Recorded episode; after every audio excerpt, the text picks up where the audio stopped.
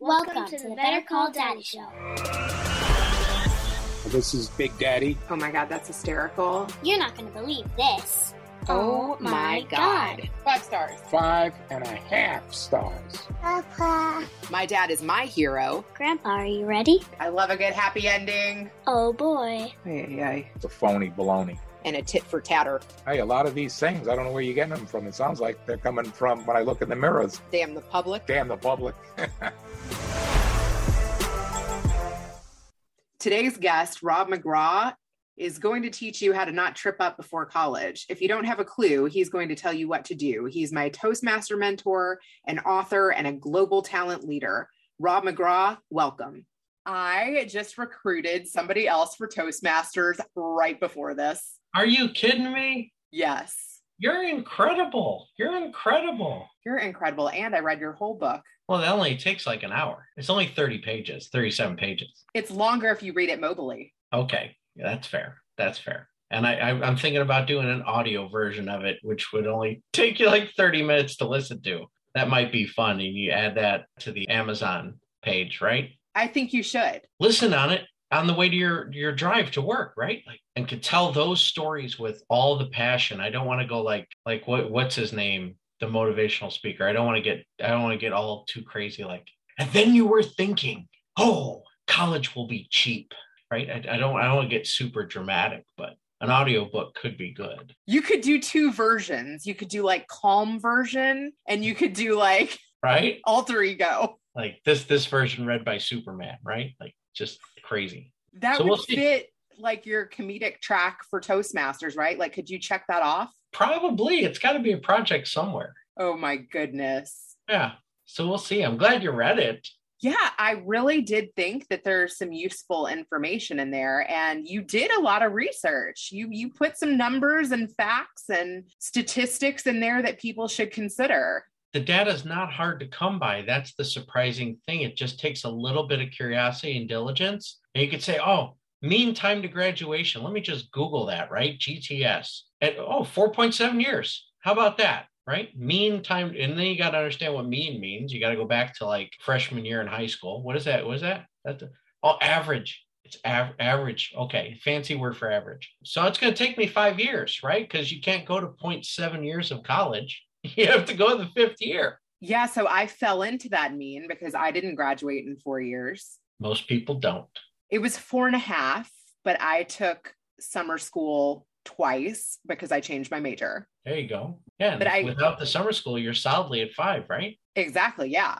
And I didn't realize how common that was. Super. Yeah, that that's the big the big anchor number that I that I hope if if you remember only one thing from the book, right? What are you going to walk away with? Don't budget for four years and then end up there for five with no way to pay for it, right? Like get real. Better better to finish in four and budget for five and woohoo, I got 40k extra I didn't spend, right? It's a better place to be. Yeah. I liked your tips too for ways that you could think about paying for college or saving money in attending because luckily my first college was fully paid for. I got a scholarship for my first two years, and the second two and a half, call it three years, I was in state. So that made things cheaper. Yeah, that's a big And I worked. That's a big deal. Having the perspective to think through what that debt will mean later, right? Just just looking ahead a little bit and and doing simple math. There's apps on everyone's phones now, right? You could say, well, if I had 100k in debt, what does servicing that loan look like over that time period? Huh, that's like 500 bucks a month, right? That's a lot. It doesn't seem like much when you're borrowing it, but when you're paying it back, oh, it's heavy, heavy, heavy, heavy. So all those strategies, right? Like Jennifer, my wife, worked as a janitor at the college. And that was, you know, compared to what they would pay you if you were just a janitor, what they gave you in terms of value versus your tuition, humongous, humongous. It was equivalent of like $50 an hour to be a janitor, right? Be a janitor, get two classes for free. Are you kidding me? A big, big delta there because the college has margin on that, right? It's they can give away the margin on tuition for a greater value than they could pay somebody outside to be a janitor. You got to exploit the, the opportunities that are available to you in that way, right? Think about it and work a you don't have to work like a crazy person, but maybe don't sleep until 10 a.m. every day and work a few hours a day and go to school a few hours a day and do homework. That's a full day. Yeah. yeah, I worked all through college. So that totally makes sense to me. And the community college route, I actually think I'm a proponent of that because my first college was like essentially a community college experience where after two years, I was like, okay, this school is honestly easier than my high school. I think it's time to transfer. I got a 4.0 and all I had to do was show up drunk to copy the stuff off the board.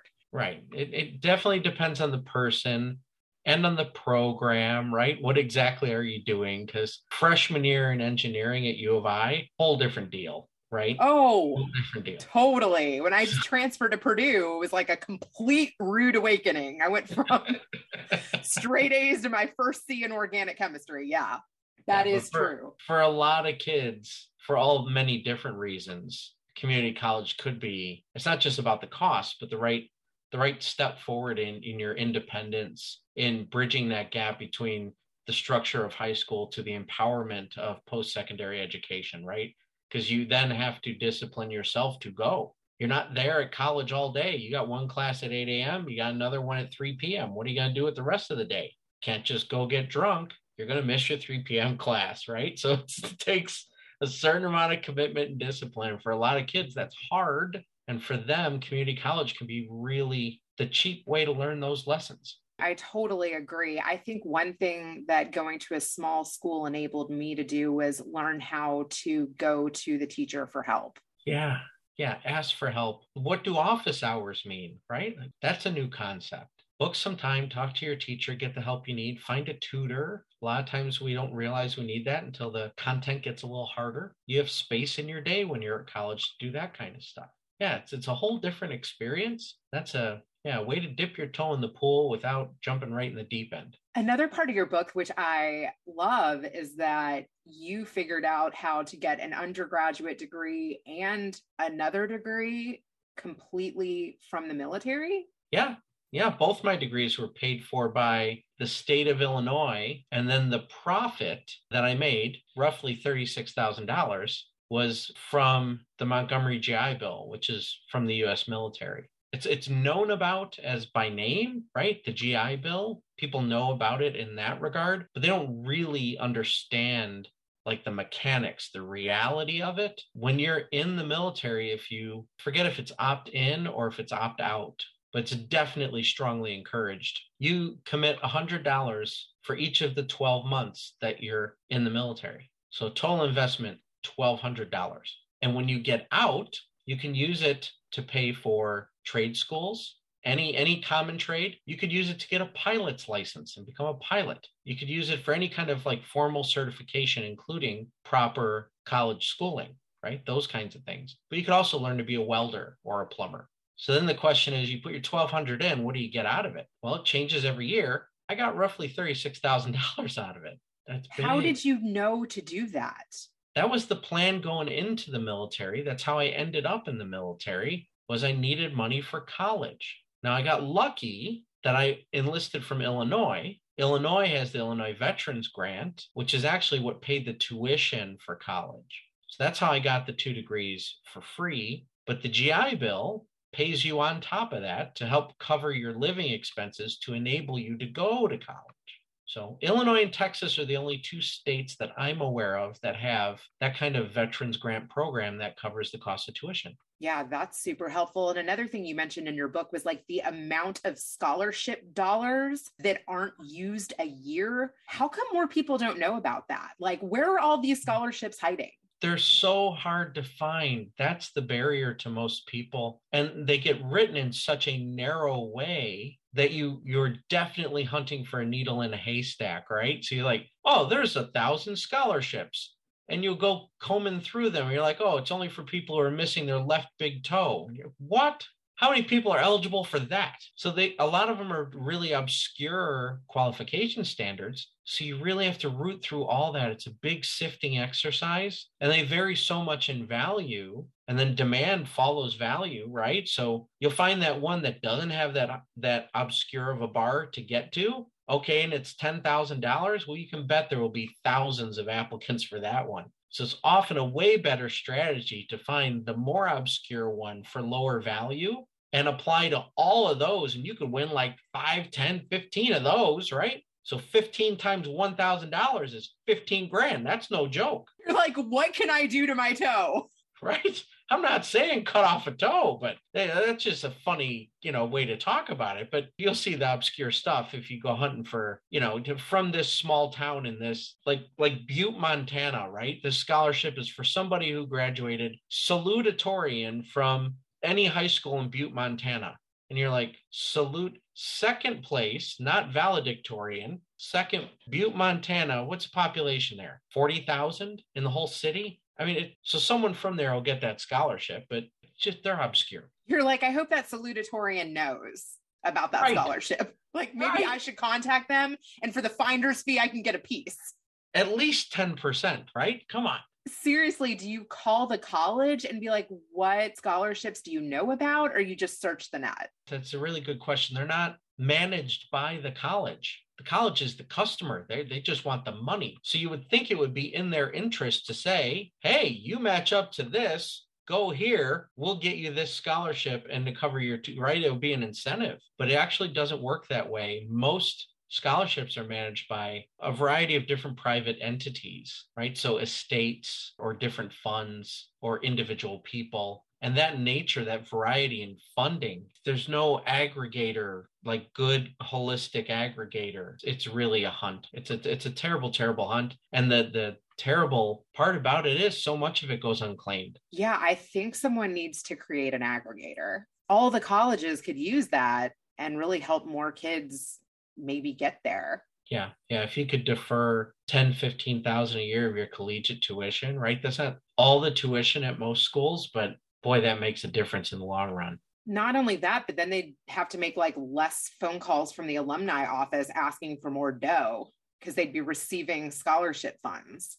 Yeah. The other kind of funny thing is people aren't really great at sports. Don't always think that they could get a sports scholarship, right? They think you have to be like the all-star. Well, that's kind of the other the other really interesting thing. If you go to a school that is in a small division but has the team for the sport that you're in, right? Like Knox College in Illinois, baseball team. They're a small school. They're a, a liberal arts school with, with a chemistry and science program, right? They're not a powerhouse baseball team, but they have been good, right? They have been good. So smart people who want to play baseball go there. So smart people can get scholarships for academics. And if you can play second base, bolt that on for a few thousand dollars a year, right? Like put together a whole puzzle and how you're going to fund your collegiate education. That's really genius. And I kind of experienced that because I went to a youth performing arts school amongst very talented singers, which some of them got into Juilliard, some Yeah. of them made it to Broadway, and I got the offers from the smaller schools. But yeah, Right.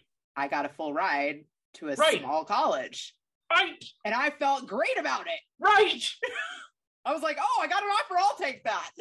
Yes. So that Yeah. little talent that you have and you didn't think it would be really worth much, you're like, oh, I'll never make it as a singer. Well, do you need to make it as a singer or do you just need to leverage that to pay for school? Right. I was like, Division two? That sounds great. Yeah, it's so crazy how how if the more you know about the system, the better equipped you are to find, you know, the solutions that fit you best. It takes work to find the fit for you and everyone's puzzle is individual, right? It you, you had the singing, other people play sports, that everyone is a different person. So the solution is really a custom fit kind of quilt that you need to put together for yourself to get you through college. You know what else is interesting? There was a synagogue in town that needed people to sing once a week in the choir, and they gave me a small amount too. I was like, I'm happy to sing there once a week, also, like, and teach Sunday school if you're looking for somebody. So I did both of those things. Yeah, like for two years.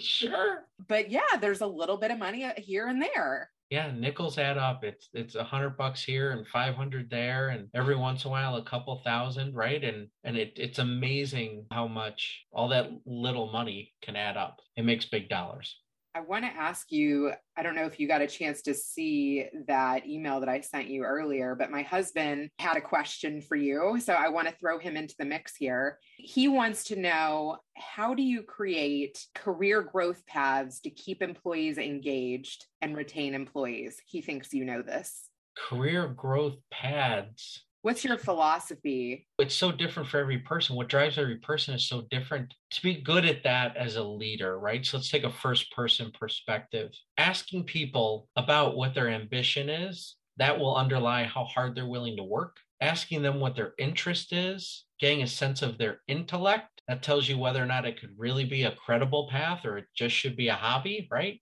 So if I told you I wanted to be a singer, negative, not happening, not my jam. So interest doesn't just drive it, also, you know, competency and aptitude. So coming to know a person like that, their ambition sets how steep that learning curve is, how fast they want to go, and definitely get them to break it down to, all right, you want to be the VP of something someday. That's a long term vision. We need to chop this thing into smaller milestones. What experiences do you think that person had to have to get that job? And and back that all the way down. Keep doing that facilitation to you get back to well, what's the thing you could do tomorrow that would be the first step on that path right? What's the more immediate right now thing? Well i need to take this course in operations. All right how can you do that? And just gently facilitatively push them forward and help them grow. But they map the path for themselves right? They started with the big dream broke it into milestones. You backed them all the way down to today and then you get them planning on how they'll take each step of that journey because it is a long journey. I think that goes back to what you were saying prior to this, even like you knew that you were joining the military because you wanted your college paid for. You mapped that journey in some way. Yeah. Yeah. I'm, I'm quite planful and I have high commitment and, and, and follow through when it really matters, right? The really big things in life, uh, some of that's character, right? Not everyone has that, that same kind of character attributes but a lot of a lot of people can do it if they took the time. Let's say maybe they maybe they cared about themselves enough to take the time right? Love yourself invest in yourself. You owe it to yourself to go get the scholarship to make the right decision to go through the 12 lies right? Major in the thing that really matters. Understand it's going to take you a phd if you major in certain things right? Like make make an informed choice. You owe that to yourself right? When did you figure that out probably early on in my professional world after the military. So after I went to college, and then I saw, like in my late 20s, all my friends living servicing their debt. Mm. Right. So they took the traditional path, came out of college 60 to 100,000 in debt, had a baby in their late 20s. Now they have a child. Now they're trying to have a family. Now they have this $500 a month payment right? And they can't afford a car, right? And life is hard, hard when you have that extra $500 note. So that's when it started to kind of hit me in my mind. And then I, I just got to know people around me and I started asking them, well, you work in HR. What's your degree in? Oh, I have a BS in psychology. Well, what's your degree in HR generalist? I have a speech communications BA. So I said, Does anyone have a degree in HR here? No. Then I started looking around and asking people who worked in different jobs, what do you have your education in? I got people like my mom who have no college degree. She's pretty high up at Wendy's. And you got people like my brother in law who has a degree in acoustic engineering, but works as a computer programmer. Then I said, well, how, what percent of people work outside their degree? Right? Does your degree really matter? So I started to just put this puzzle together. I got curious, right? And as I learned these things, that's well, that's a different chapter. Well, that's a different chapter. Well, here's another lie. Oh my, oh, another one. Oh, how about that? And it just kept going as a snowball. Yeah, that is really interesting. If you had to do it all over again, would you have chosen the same degree or would you even get one? Good question. I probably would have still gotten one, but I probably would have chosen differently. At this point in my life, I feel like I would have been better served in the medical industry. So either as a surgeon or as a biomechanical engineer. Interesting.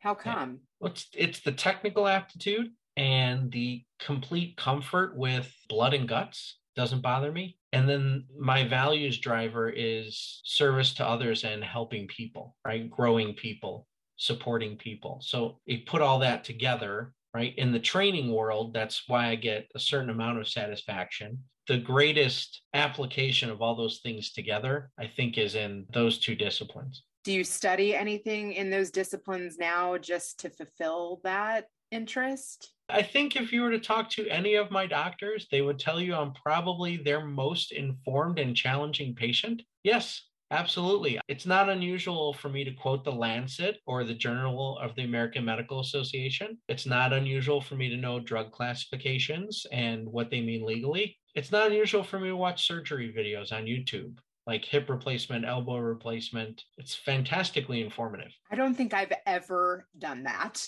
No? Never. Oh, they're on there. Oh, I'm sure they are, but I did watch a childbirth video before I was going to do that. I don't recommend that actually. Yeah. yeah. Yeah. So you did mention too your brother in law in the book. I, I related to that story of him majoring in music engineering and then completely teaching him something totally separate of web development on the side and then missing yeah. music. Does he do music as a hobby? Yeah, yeah, he does. Varying varying degrees over time, right? So he has four children now, and his oldest daughter is very into piano. So they spend a lot of time together playing piano and and learning in that way. So he's become more of a teacher than than a stage performer uh, in the past ten years or so. We go back to 10 years ago, he and I and a few other people were in a live performance hip hop group, a full band. Wait, what? You yeah. were in a hip hop group? Oh yeah. Oh yeah. Oh, okay. Yeah, I got to know about this. Yeah, so it was called Tracksuit, and we did covers of classic to modern hip hop and rap music. And it was three male vocalists and one woman, Nikki. And then we had bass, rhythm guitar, keyboards, and a drum kit behind us. And Billy was our drummer. And uh, digital drum kit, you can key up whatever drum you need. Not everything's an 808, right? So we just program the drum kit to be the right, all the right sounds for all the right songs. Program the keyboard the same. Rhythm section, right? The bass fills in, and then a little bit of rhythm guitar to play, you know, background rhythm guitar. So yeah, we did a lot of Beastie Boys, Run DMC, Snoop Dogg, Dr. Dre, Tribe Called Quest, Tag Team, you know, that kind of the party side of of hip hop music. It was all about people singing along or people dancing in front of the stage. Oh my god, that is so cool. How long ago was this? About 10 years. And you performed out in Chicago? Oh yeah. Oh my god, that is so cool. You need to write a speech about that. Have you?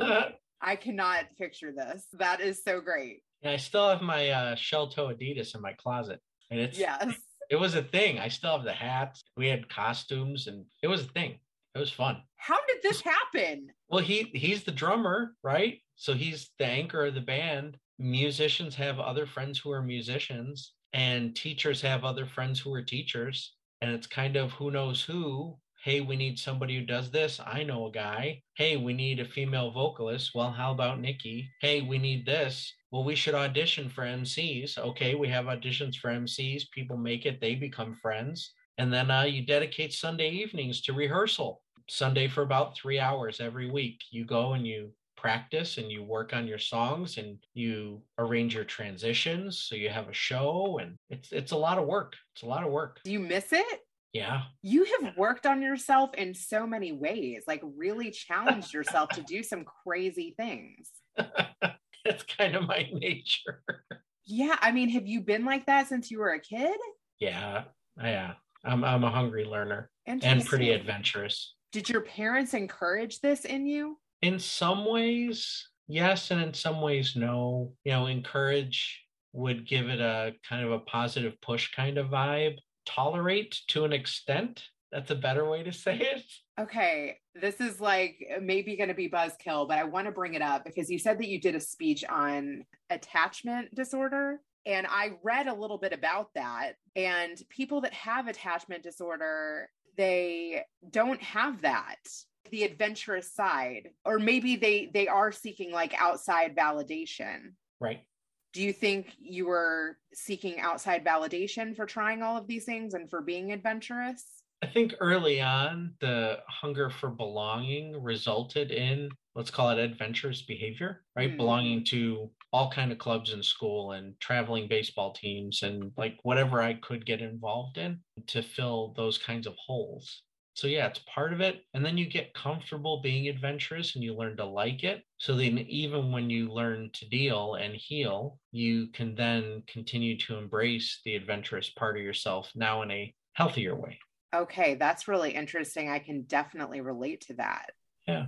Where were your parents lacking? Like, what were you not getting that made you feel that way? I don't know. I'm not a not a like a clinical psychologist, right? So it's it's it's hard to put your finger on, but the the general characterization for the origins of attachment disorder are people who don't feel valued and loved by the most important people in their lives, which is typically their parents at certain really young ages. It's something in that category. It's it's hard. I, I don't remember what was happening when I was one and two and three years old, right? I, I don't know. You but, think uh, it happens that young? So it can't be like young. okay. I think it, it can persist, but this again is where you probably need a clinician. You, you need somebody who's like a, a developmental psychologist to really dig into that really deeply. But how did you discover that you had that? Well, I it that I think I have that, right? Or that you think that you I, have that. I all this distance and and conflict that I kept bumping into. And I do some of my best thinking within moments of conflict, right? Because it gives me focus. It was just I was in the middle of yelling about something and I just had this epiphany that all of this content fits together. It's all the same content, it's the same narratives, it's the same thought patterns. They look different on the outside, but they're really all the same baseline thing. And there, I have to find that commonality. I have to find whatever that thing is. And that's when the research began. And then that's what it led to. Yeah. Tell me what you discovered in your research. Like, what did you look up? Well, you look up like you can just search for attachment. You can search for problems with attachment. You can search for people who struggle with vulnerability or really committing to relationships. It's a really amorphous kind of space, right? It's not it's not like dictionary definitions that you just Google and it tells you the definition of a word. So you're on a journey and you're just clicking through and finding links to links to links within a realm stumble right forehead first right into the thing that really rings and that you connect with. And you so stumbled that, into that? Yeah, that kind of journey, that kind of loosely directed, just curious mind clicking away. I do not see you as someone who struggles with vulnerability. I can't imagine that. Do you feel like that is true for you? I think there's a different me now than when I was, you know, call it 18 to 30. I am definitely aging and becoming kinder, gentler, softer, more vulnerable. I'm a much nicer person in my 40s than I was in my 20s. Fair enough. Me too. And yeah. how has that affected your servant leadership style? I think now it impacts my servant leadership style because I'm really present and authentic when I'm being that servant leader to my people right? So it is truly about them. Whereas before, it might have been about them, but not really. So now there's an authenticity to it. Like, you might outgrow me someday, and that's fine. What do you want to be? How do I help you get there? Even if that's not with this company in this position. Okay, you want to become a nurse. How do I help you get there? Just being really honest and present and keeping that focus right where it belongs in an authentic way. That's where I think it goes to in terms of being a leader. Do you feel like that's brought more meaning to your life? Probably. Yeah, that's probably true. I'm curious too, like some of your successes. Like, I feel like, I mean, you're a mentor to me. You've helped me in my Toastmasters journey. And even in this conversation, I feel like you're mentoring me. Like, how do you make time for that? Make that a priority? I, I, guess you're probably doing that in your job because that's kind of your job title as well. It's the easiest thing for me to do because it is literally who I am and what my values are, right? It is what makes me happy is helping other people. I get fulfillment out of seeing other people succeed perform, grow, develop, accomplish. I should just wear a Scottie Pippen jersey, right? This is this is the deal. I, I don't need to be Michael Jordan. I get more fulfillment out of being Scottie Pippen, and that's fine. Right. So if that is where you get your joy, why would you not mentor people? Because that's a win win. Every time it's a win win. I feel like HR kind of gets a bad rap because I haven't seen so much mentorship through HR departments that, you know, were in the companies that I've been in. Well, you got to also remember that HR is not made up of degreed HR people. It's mostly people with speech com degrees and, and bachelor's degrees in psychology. It, it's unfortunately also where the worst companies among us put people to manage their appearance or meet some kind of kind of demographic goal. if we can call it that, right? So you see far too too much of that. That's not to say that everyone in seats in HR isn't competent, because there's lots of competent HR people. But in the worst of companies, you will often find not very competent HR people. And lack of mentorship. Definitely. What is your vision for HR? It could be the company's mission, even. Well, on the, on the biggest scale, who should HR be? You know, philosophically speaking, in the marketplace, a full on competent strategic partner with the business. And it's not just keeping people from harassing each other, right? That's that's not what HR does. But the full spectrum deliverable of we maintain the company brand. It includes our benefits package includes who we are from a payroll and compensation perspective. From a talent development perspective, we maintain the company's values. We make sure there's recognition, rewards, right? All this kind of stuff. And we make sure that we're bringing on the right talent. That's the acquisition side to maintain and further promote that culture right? So if hr is good at their job and they help with change management and and they help with all those other things i mentioned org design right? That's something that hr should be expert in. The problem is not many hr people are expert in those things or even competent in those things. How yeah. can you solve for that? Well I, i'm a believer in education and certification I would say more HR people need to go get the appropriate SHRM qualification if they don't have the education. In the talent development realm, talent management, I would recommend the ATD certifications for that. There are others you could go get, but go get the education and make yourself valuable. That's how you will get respect at work right? When you deliver value to those around you, you get respect. I'm also curious around your thoughts about people having a personal brand outside of the organization. Do you think that there's anything wrong with that? No, I don't. I don't think there's anything wrong with that. I think you have a personal brand within the organization as well. What you got to watch out for is when the two collide, right? If they're very, very different in today's world, you know, we we carry social brands, we we carry uh, personal brands in multiple spaces across social media. So yeah, it's it's we're well short. I don't know if you watch the show Black Mirror. I have seen a few episodes of that. Yeah. Yeah, there's an episode called Nosedive. They take this personal branding to the nth degree, whereby your status in society and what you're allowed to do is based on your star rating. So the rich, beautiful people are the only people allowed into certain places. The moral of that story is the happiest people are the people with the lowest ratings. That would make sense yeah we, we could talk all night about about the impact of social media and personal branding in that realm but that's a whole different thing.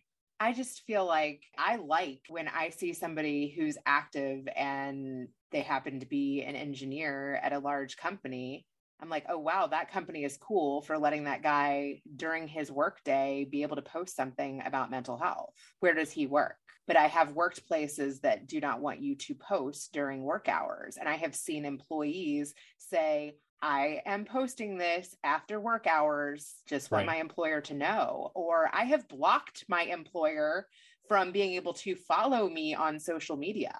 Right. The whole world doesn't understand or appreciate social media in the same way, right? There's definitely, definitely plenty of variety in terms of understanding and appreciation for for social media. And that's not to say that, you know, teenagers understand it either, right? Yeah. I, it's actually scary. I am concerned about letting my daughter, who's almost 11, get on TikTok. I'm like, keep all of that in a draft. And, and I worry about her entering middle school and high school right. and about bullying and about judgment and about weird men that could try to hit on her. I worry about right. so much. Right. We didn't have to worry about that. Nope. We just had regular predators.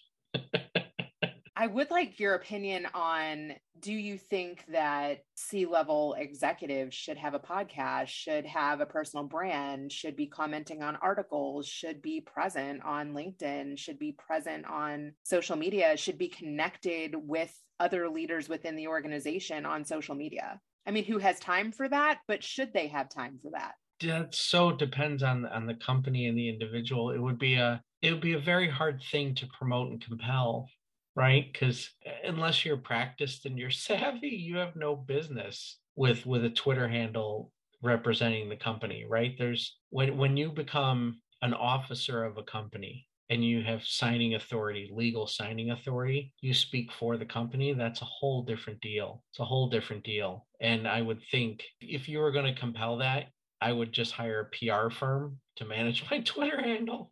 Yeah, that's probably pretty smart, actually. Yeah, that's interesting. If it's not your strength, then hire somebody who can market you well because you can be judged by that.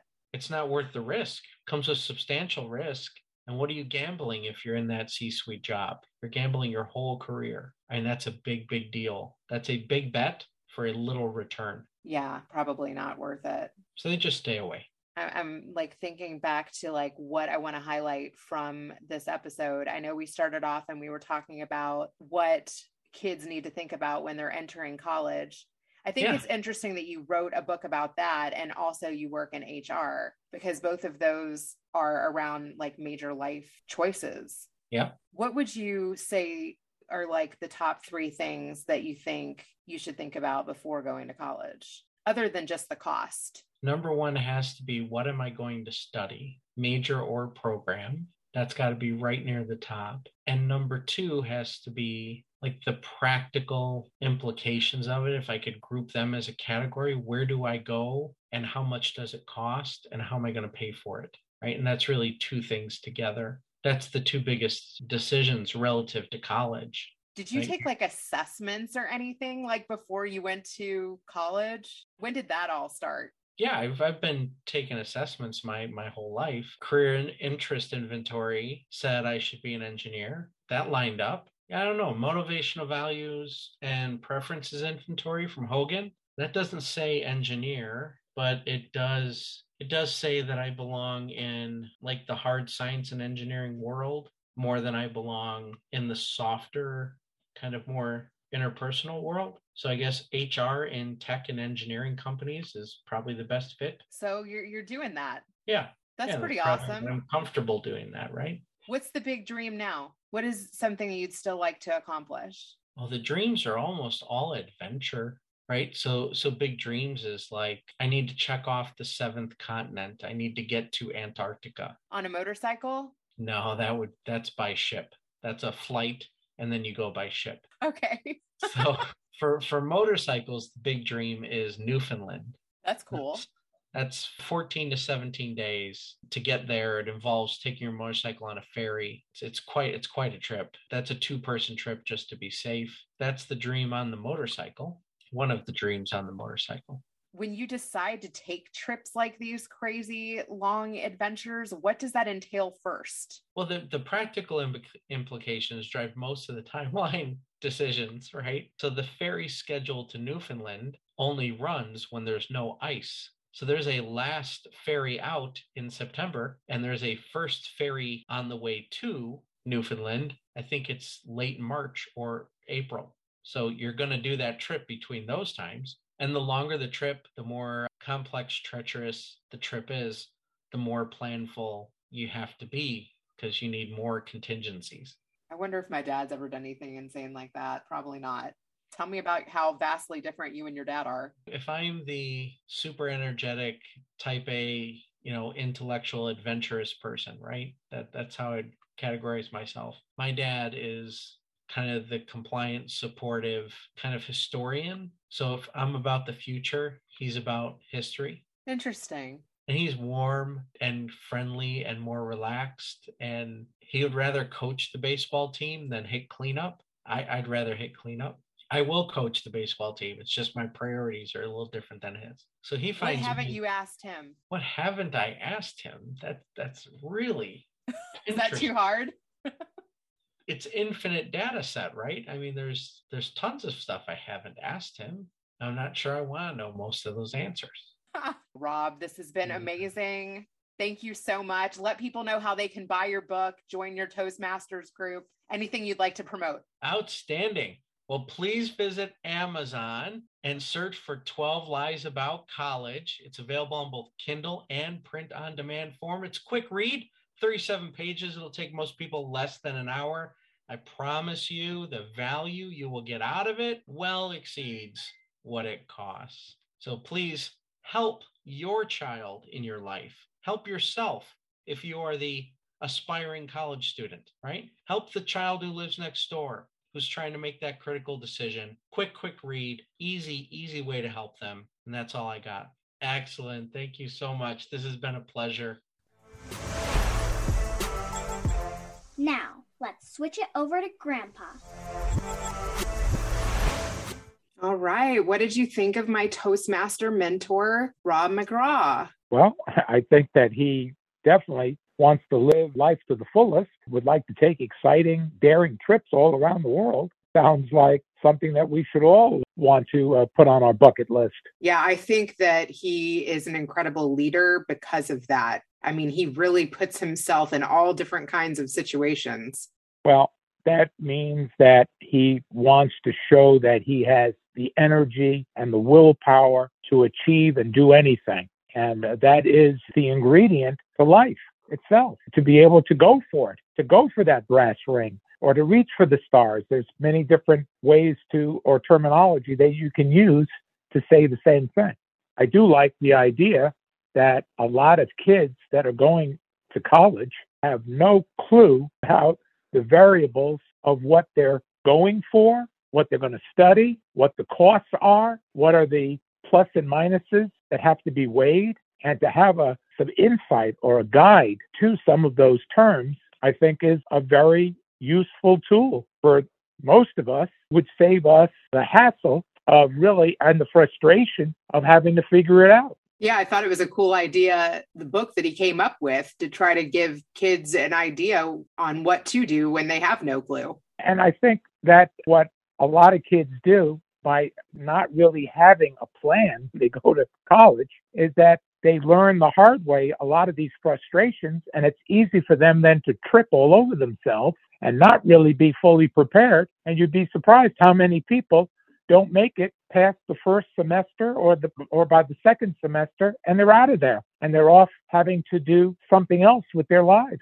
and found out that that college experience was not necessarily anything that they really anticipated and not even sure if in some cases was really a bummer. You know uh, i transferred and i switched majors and i had to figure things out. But you're not alone. Most of us go through that. But I think that you said something that was also very useful is that a lot of kids, they're better off even looking at a junior college first for a year or two before they even go to a major college because they're just not ready. A lot of uh, kids come out of high school and they're just not really ready for the big jump that is really necessary in college.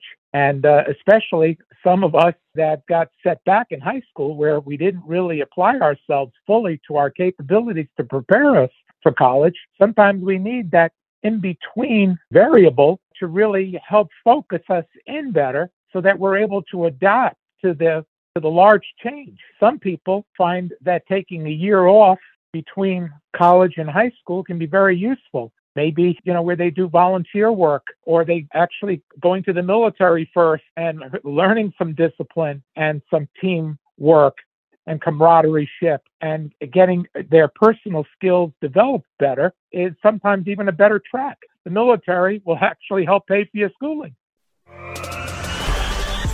Thanks for listening to the Better Call Daddy Show. Now you can subscribe on Apple Podcasts, Google Play, Spotify, iHeartRadio, and TuneIn. If you've enjoyed this episode of the Better Call Daddy Show, please feel free to review it at ratethispodcast.com slash Better Call Daddy. Add Better Call Daddy Podcast on IG at Rena Friedman Watts on LinkedIn.com.